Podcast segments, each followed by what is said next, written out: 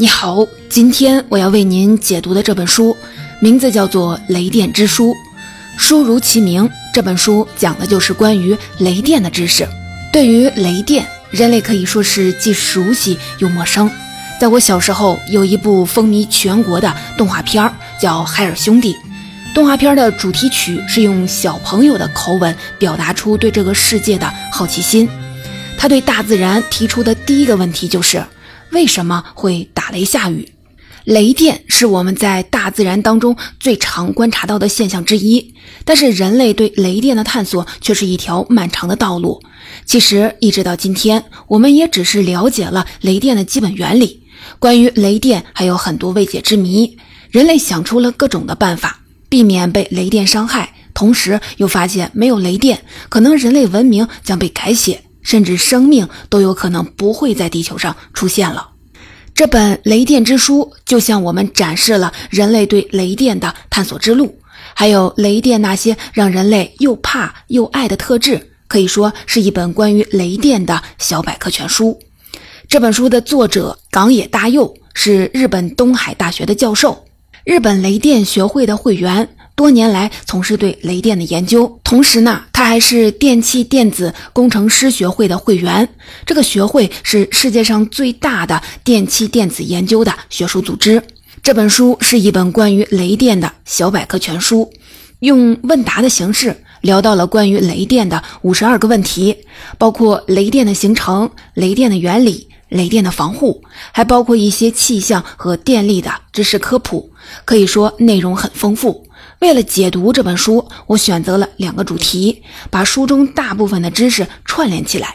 第一个主题是从古至今人类是如何探索雷电的本质的；第二个主题是人类是怎么防止雷电带来的危害的。有一点美中不足的是，因为这本书的作者是一位日本学者，所以书中的一部分内容，尤其是防范雷电灾害的部分。介绍的都是日本的常见做法，和我们国家的有一些不同。不过没关系，我在大学学习的是电气专业，之后又做过电气工程师，从事过雷电防护方面的工作。我会在解读当中以这本《雷电之书》为基础，同时为你补充我们国家在这方面的理念和做法。首先，我们先来一起看看人类是如何探索雷电的本质的。在古时候，人们没有今天这么多知识，还无法正确的解释天上为什么会打雷，所以世界各地都会把打雷与鬼怪神仙联系起来，创造了很多神话故事。因为雷电巨大的威力，人们在神话故事里往往认为雷电是神鬼在发怒。这本书当中提到的人类对雷电的探索是从近代说起的，我从别的地方找到了一些资料。发现，在古代，人类已经开始尝试对雷电做出科学的解释。说起来，值得我们中国人骄傲。世界上最早尝试对雷电做出科学解释的是东汉的王充。他在《论衡》这本书当中驳斥了雷是神鬼发怒的说法。他猜想，雷电是在太阳热力的作用下产生的。春天开始发生，夏天逐渐的频繁，秋冬就渐渐的少了。王充在《论衡》里还猜想，承载雷电的云雾不是从天而降，而是从地上生发，在天上凝结。从今天来看，王充这两个猜想都挺符合科学的，因为雷电的产生需要三个必要的条件。王充说到了两个：太阳照射产生的温差和上升的水蒸气。至于第三个必要的条件，则要等到一千六百多年之后才被人发现。准确的说，是一群科学家陆续发现的。这其中最著名的就是本杰明·富兰克林的那个风筝实验。这个故事被写进过教科书，你可能是在课本里读到的。富兰克林在一个雷雨天放飞风筝，在风筝线的末端捆上了一把铜钥匙。一道闪电掠过，富兰克林感觉自己的手指有些麻麻的，于是伸手触碰了铜钥匙，一道电光打到他的手上。富兰克林由此就确信雷是一种电现象。不过呢，后来有人就分析这个故事啊是个谣传，富兰克林并没有直接承认过自己真的做过实验，他只是提出过这样的实验的设想。不过在同一时期，还有其他的科学家也在做类似的实验，比如法国科学家达利巴尔，他在小屋里用四个玻璃瓶当脚架，在玻璃瓶上放了一块板，在板上立了一根十二米的铁棒，一直伸出了小屋。在雷雨天，达利巴尔用接地的电线头靠近了铁棒，观察到了铁棒和电线之间的火花。事实证明，达利巴尔没有直接的用手触碰铁棒，绝对是正确的决定。因为后来不久，一位名叫齐曼的物理学家，也许是听说了富兰克林那个风筝的实验设想，决定亲身的去实践一下。糟糕的是，在实验的进行当中，闪电直接击中了他，李奇曼当场死亡。他被认为是世界上有记录的第一个死于电气实验的人。也因为这些勇敢的科学家，人们终于收集到了雷电形成的三要素的最后一个电。说的更准确一点，是摩擦产生的电。经过了一千多年的探索，人们终于发现了雷电形成的三大要素：太阳照射产生的温差、上升的水蒸气、摩擦产生的电。我们可以系统的来说一说雷电到底是怎么形成的。如果你经常的听天气预报，应该时常的会听到一个词叫热带低气压，尤其是在夏天，总会听到哪里哪里受热带低气压影响，未来将出现降雨。我们都知道，在开放的环境当中，温度越高，气压越低。简单来说，太阳照射产生的温差就是热带低气压的成因。低气压意味着当地的空气压力比周围的空气压力更低。由于气压的区别，周围的空气就会涌入，涌进来的空气只有一个地方可以去，那就是向上走，去往高空。于是产生了上升气流，带着空气当中的水蒸气不断的向上。除了低气压之外，空气因温差形成了风，而风又遇到大山的阻隔时，也会形成上升的气流。还有啊，赤道附近的热带岛屿，因为岛屿比海面更容易升温，所以岛屿上空也会产生上升的气流。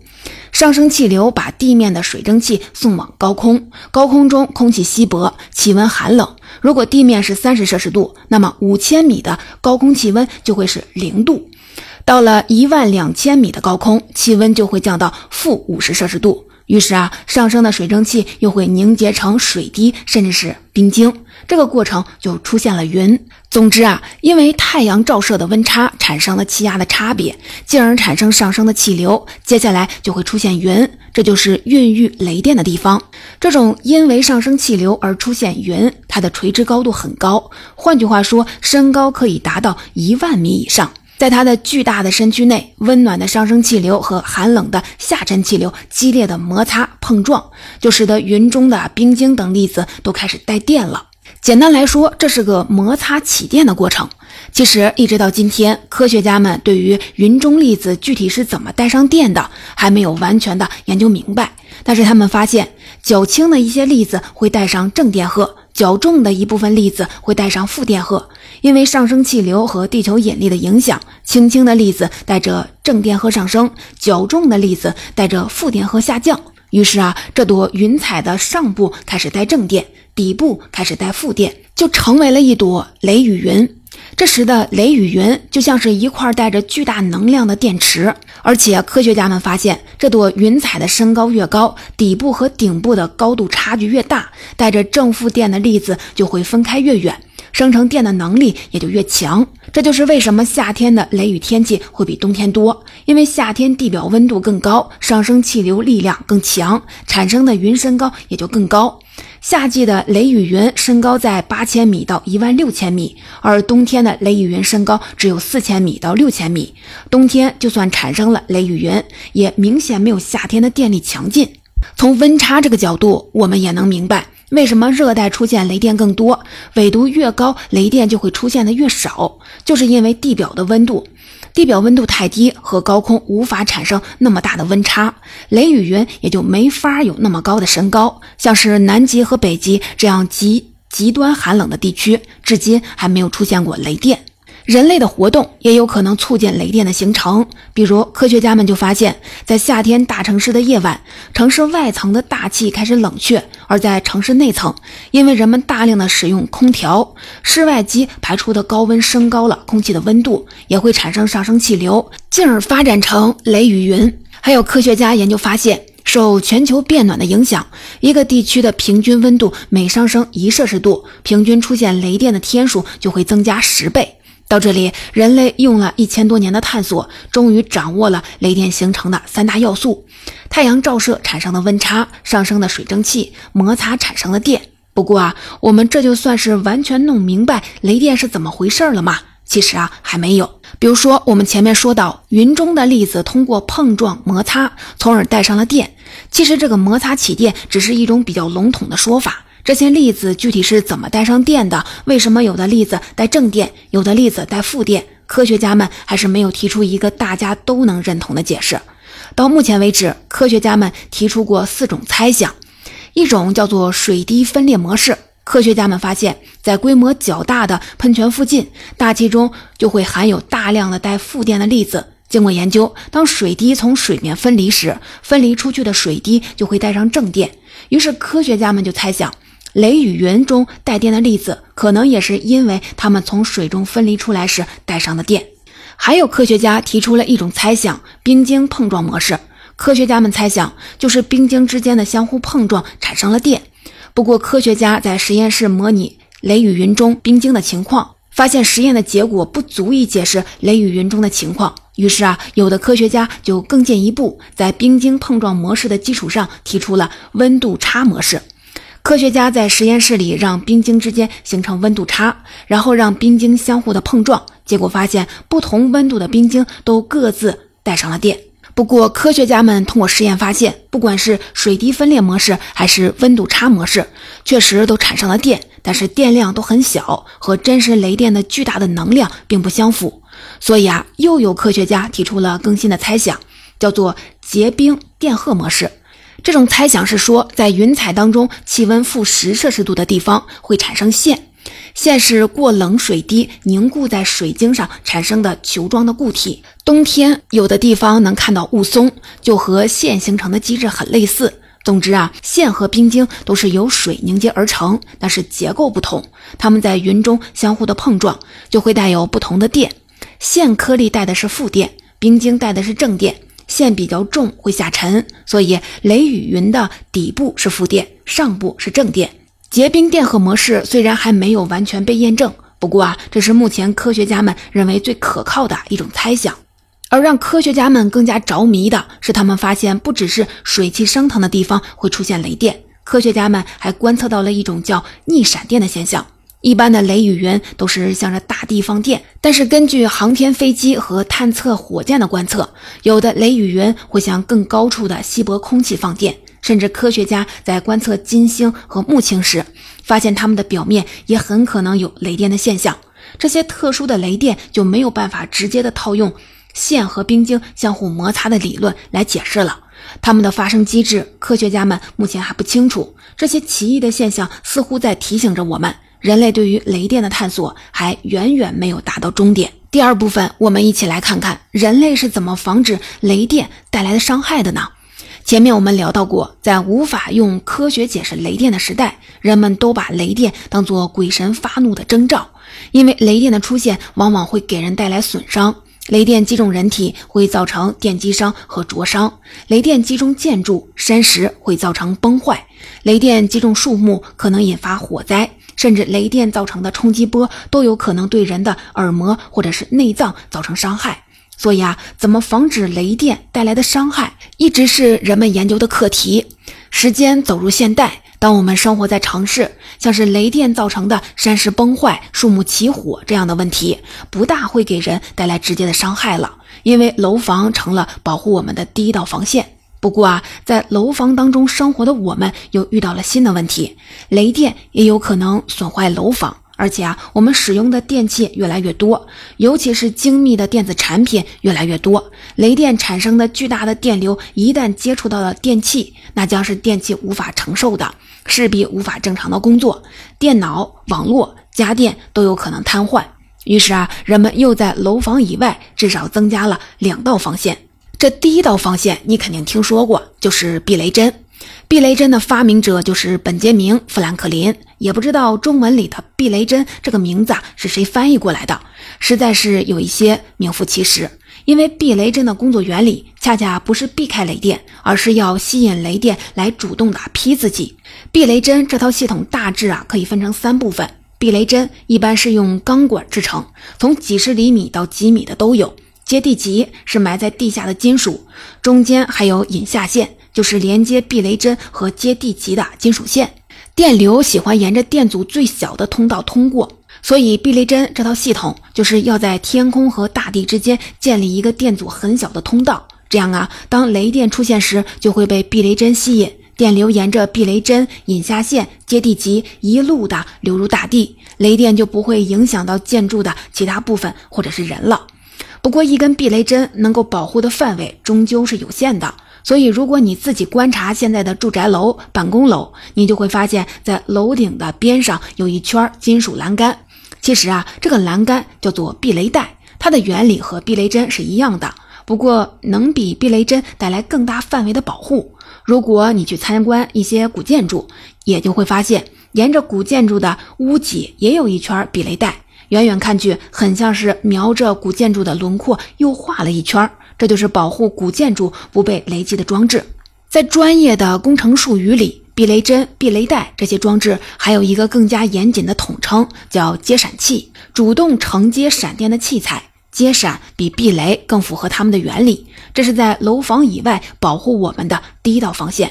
不过啊，避雷针也有自己的问题，一个是避雷针、避雷带的防护范围还是有限，而雷电选择击中哪里是一个特别难以预测的事情。比如说，雷电如果不是劈向了楼顶，而是劈向楼房的中间层，还是会对楼房造成破坏的。另一个问题就是，虽然避免了雷电直接的击中楼房当中的人和电器，但是产生了新的问题，就是雷电顺着避雷针、引下线、接地极流入大地，巨大的电流通过楼房外侧时会产生电磁感应，这种感应依然有可能对精密的电子设备产生损害。为了解决这两个问题，进一步保护生命和财产安全，还需要另一道防线。要说清楚这道防线，我们要先从一个有趣的物理现象说起。如果你去中国科技馆参观，会看到科技馆有一个很受欢迎的表演，叫法拉第笼。法拉第笼是一个用金属网制成的笼子，科技馆的工作人员会邀请观众进入到这个笼子里，然后用一根带着十万伏高压电的金属杆接触法拉第笼。金属杆和笼子之间会啪啪的打出耀眼的电火花，但是笼子里面的人却安然无恙。笼子里的观众甚至可以把手按在法拉第笼的金属网上，工作人员直接拿着金属杆对着观众的手掌放电，观众啊也不会触电。为什么会出现这样神奇的效果呢？这是因为法拉第笼外部的金属网形成了一种叫做等电位体的结构。等电位体有一种特性，就是经历电击时，电荷会平均分布在笼子的表面，笼子内部电场为零。人体触电的原因是身体的不同部位存在着电位差，也就是我们平时说的电压。不同部位的电压使得电流通过身体，对身体造成了伤害。但是人们站在法拉第笼里面的时候，手指虽然接近了高压电，但是因为电荷平均的分布在笼子外面，身体并不存在电位差，也就是没有电流通过人的身体，所以啊不会触电。换句话说，周身包裹的金属形成了一种屏蔽网，就算有电流击中屏蔽网，里面的人也不会有触电的危险。比如在高空的飞机，虽然也会遭遇雷电，但是飞机的金属机身使得飞机成了一个天然的法拉第笼。遇到雷电时，飞机里的乘客也能安然无恙。法拉第笼形成的屏蔽网不仅能保护人身安全，还能防护精密的电子设备。因为法拉第笼同样可以屏蔽电磁感应，我们都有这样的经历：你一走进电梯，手机几乎啊就没有信号了。这是因为手机信号其实也是一种电磁感应。而电梯是个金属盒子，也相当于一个法拉第笼，把电磁感应给屏蔽了。于是人们就想到，想要让楼房当中的人和电器更安全，可不可以把楼房也变成一个法拉第笼呢？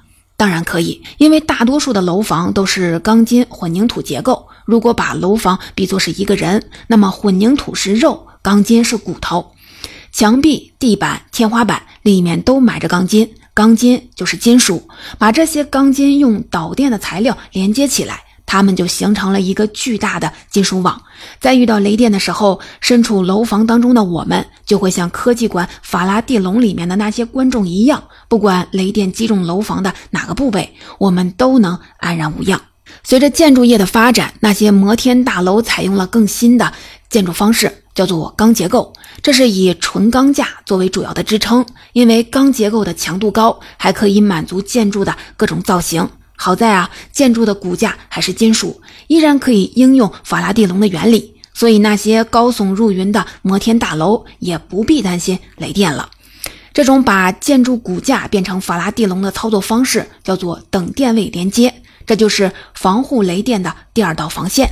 在这里，我们再多说一句，等电位连接还有更多的应用，比如在电子设备很多的机房，往往会用架空的地板，在地板下铺设细密的金属网，让设备与地板下的金属网连接，再与整栋楼的金属网连接，加强对电子设备的保护。再比如浴室、泳池、喷泉这些地方，因为潮湿，人们更容易触电。把这些地方所有的金属物件都和大楼的金属网相连，就能保证人们不会出现触电的危险。咱们一起来简单的总结一下：当我们生活在城市，像是雷电造成的山石崩坏、树木起火这样的问题，不大会给人带来直接的伤害了，因为楼房成了保护我们的第一道防线。人们又在楼房以外至少增加了两道防线：接闪器和等电位连接。换句话说，只要你在楼房当中，基本就可以免受雷电的侵扰了。那如果万一身处野外呢？这本书也给了一些实用的建议。如果在野外遭遇了雷电天气，最好的方式当然是尽快的撤离，躲避到钢筋混凝土的建筑里。如果来不及撤离，可以躲避到汽车里，汽车也相当于一个法拉第笼。如果周围没有车辆，可以利用周围的树木作为避雷针，选择那些高度在四米以上的树木，和树木的枝叶保持两米的距离，双脚并拢接触大地，蹲下保持低矮的姿势。当然了，我还是不希望你面对这么危险的情况，最稳妥的还是多看天气预报，避免在雷雨天气去往野外。总结到这里，这本由冈野大佑所写的《雷电之书》，我就为您解读完了。咱们啊，一起来总结一下。经过了一千多年的探索，人们发现了雷电形成的三大要素：太阳照射产生的温差、上升的水蒸气摩擦产生的电。不过啊，对于雷电内部是如何产生电的，科学家们还没有完全的搞清楚，提出的猜想还有待验证。大气外层的逆闪电、其他行星上的雷电，这些奇异的现象也在提醒着我们，人类对于雷电的探索还远远没有到达终点。当我们生活在城市，像是在雷电造成的山石崩坏、树木起火这样的问题，不大会给人带来直接的伤害了，因为楼房成了保护我们的第一道防线。人们又在楼房以外至少增加了两道防线：接闪器和等电位连接。了解了这两道防线的原理，你就知道生活在城市当中的我们已经不大会遭遇雷电的危险。书中也介绍了一些在野外遭遇雷电时保护自己的技巧。万一啊，你有这样的需要，我建议你要好好的了解一下。最后呢，还想和你聊一个问题。这个问题书里面提到了一点，但是啊，我觉得这个问题啊挺重要的，所以又查阅了其他的资料，放到一起来说。这个问题就是：人类有没有可能在未来利用雷电的力量呢？听完前面这些内容，你可能对雷电产生了一个刻板的印象，感觉雷电对人类只有伤害。其实啊，雷电对人类也是有帮助的。在人类进化的过程当中，雷电帮过几次大忙。比如说，在从猿到人的漫长的演化过程当中，雷电功不可没。由于雷电引起了森林大火，燃烧的大火不但改变了自然环境，烧熟了食物，也改变了人类的饮食方式，推动了人类的文明。再者，雷电还能够制造氮肥，供应给土壤，促进植物生长。据科学家测算。雷电每年能够在全球范围内生成大约二十亿吨的氮肥，这是雷电给人类的恩赐。甚至啊，有科学家在实验室当中通过放电实验，用水、甲烷、氢这些无机物合成出了氨基酸。你要知道，氨基酸可以说是组成各种生命的基础。科学家们一直在探索地球上最早的氨基酸是怎么出现的。搞清楚这个问题，就能搞清楚生命的起点。于是啊，有科学家就猜想，可能就是在雷电的作用下，无机物合成出了最早的氨基酸。如果这个猜想是真的，那么雷电就是地球上一切生命的开始。科学家们还在继续的探索，希望雷电能够帮人类另一个忙。一次闪电所产生的电量就能够一个普通的家庭用上一两个月。全球一年的闪电数量是十四亿次，这是一个巨大的能源宝库。可惜啊，雷电产生的高压是目前大多数的电器无法承受的。今天我们也还没有这么大容量的电池，能够一下子把雷电的能量完全的存储下来。如果在未来这方面的技术实现了突破，那雷电又会给我们的世界产生巨大的帮助。